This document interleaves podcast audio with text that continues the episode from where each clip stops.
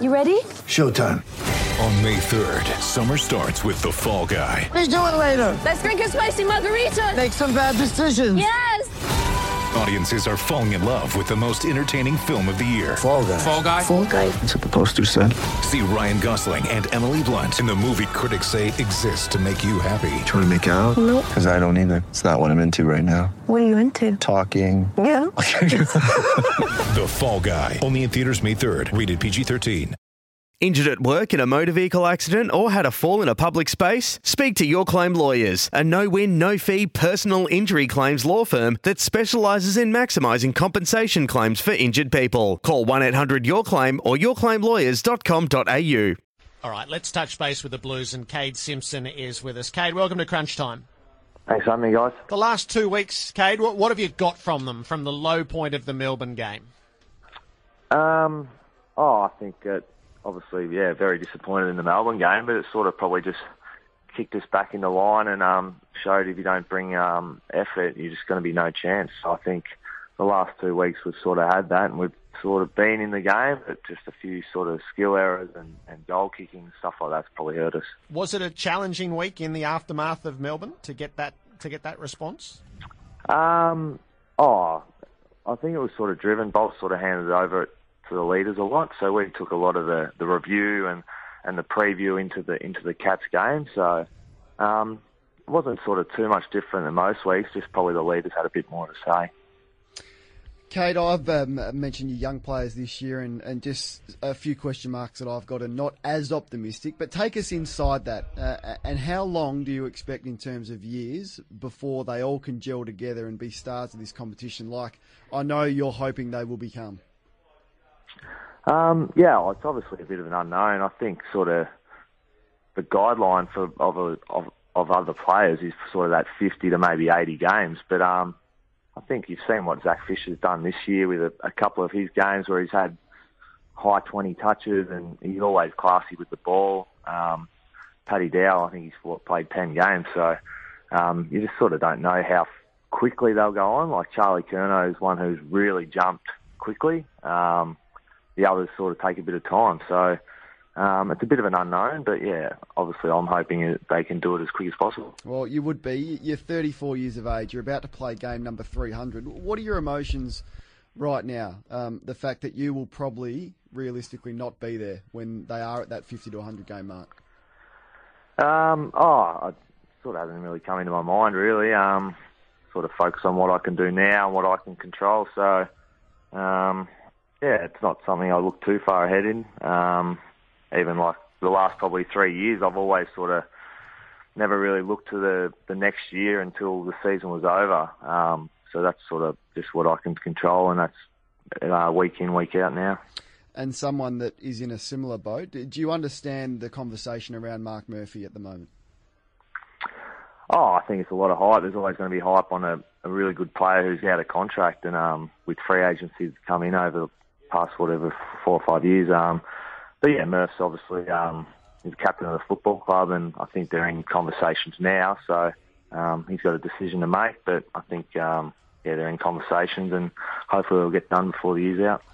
Kade, Terry Wallace here. Uh, I've been at your last two games live. I was up there last night. I thought the organisation of the team has been very good. Uh, you know, the defensive structures last night, uh, Jones sort of being able to come off his man, always playing high and being the intercept player, uh, Rowe always behind Buddy. Uh, it worked very, very well for you for a long period of time. Yeah, it did. Um, yeah, Jonesy was great. I, I don't know how many intercept marks he had, but he positioned himself really well. Um, Rowie uh, took it right up to Buddy, um, who's a slip and you, you give him one little sniff, he'll, he'll, he'll kick it back. So, um, yeah, Rowie was super. Jonesy was good. I think, um, yeah, as you said, the last two weeks we've got that right. Um, what happened, Kade? Take us back a couple of weeks ago. Then I was very critical myself of the Melbourne game where Melbourne kept taking Jonesy back almost deep to the goal square. Uh, you're getting stuck with uh, Sam up playing high on uh, on Hogan, and it, it, almost looked like Melbourne's match committee were dictating the terms of where your blokes were actually uh, structuring themselves up. What happened? Uh, you know, I suppose you review every game. What happened after that that has seen, uh, I think, a significant change?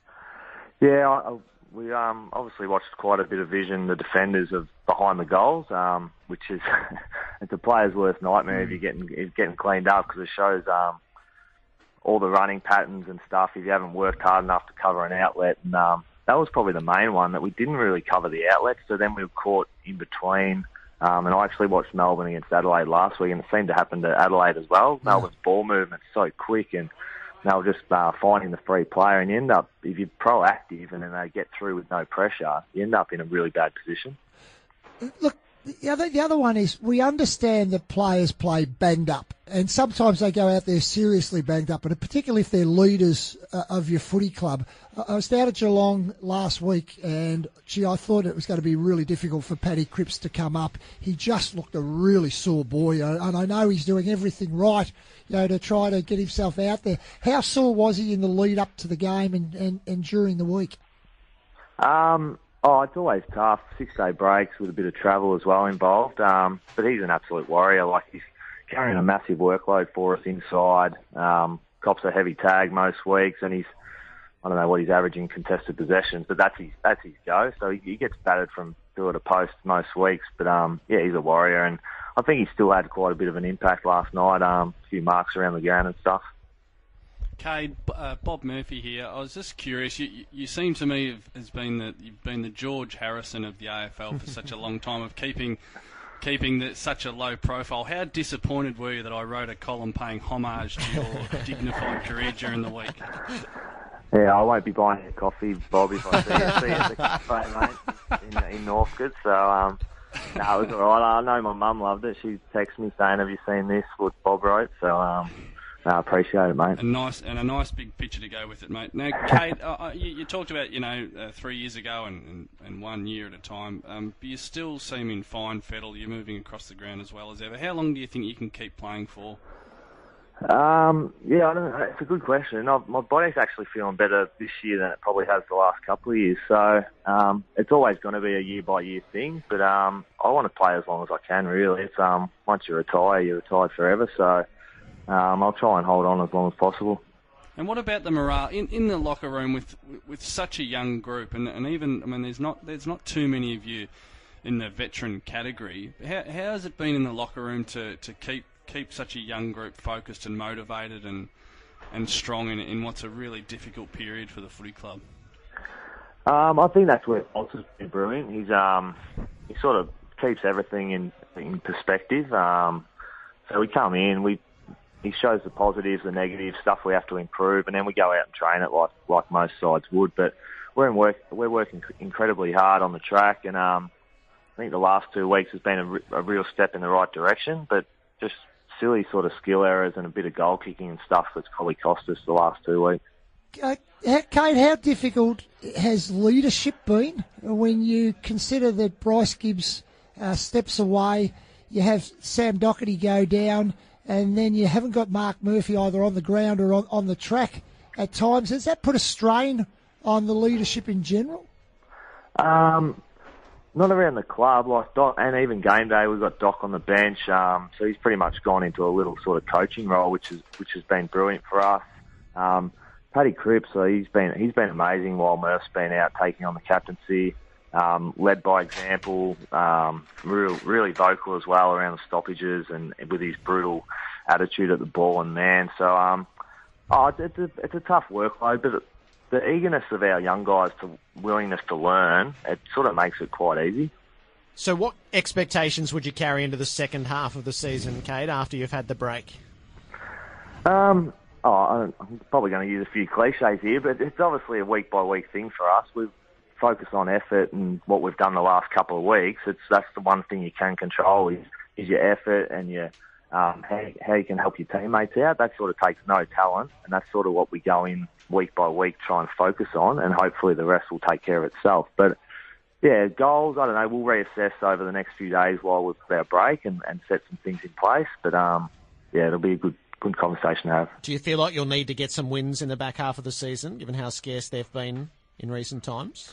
Oh, I'd like to. I'd like to hope we're going to get some wins. Yeah, um, I think we've sh- we've shown the last two weeks that we can match it with with anyone. We've just got to do it for longer. So we've done it for sort of a half a game, three quarters against Geelong and Sydney, who are quality teams and, and really mature teams as well. So, um, yeah, if we can do it for a bit longer, we might be able to pinch a few wins along the way. Good on you, Kade. Thanks for your time. It's Tyre Power's Big Footy Final Sale. To kick things off, you can get the power to buy three and get one free on selected Toyo passenger car and SUV tyres. Tyre Power's Big Footy Final Sale can't last. Visit tyrepower.com.au now.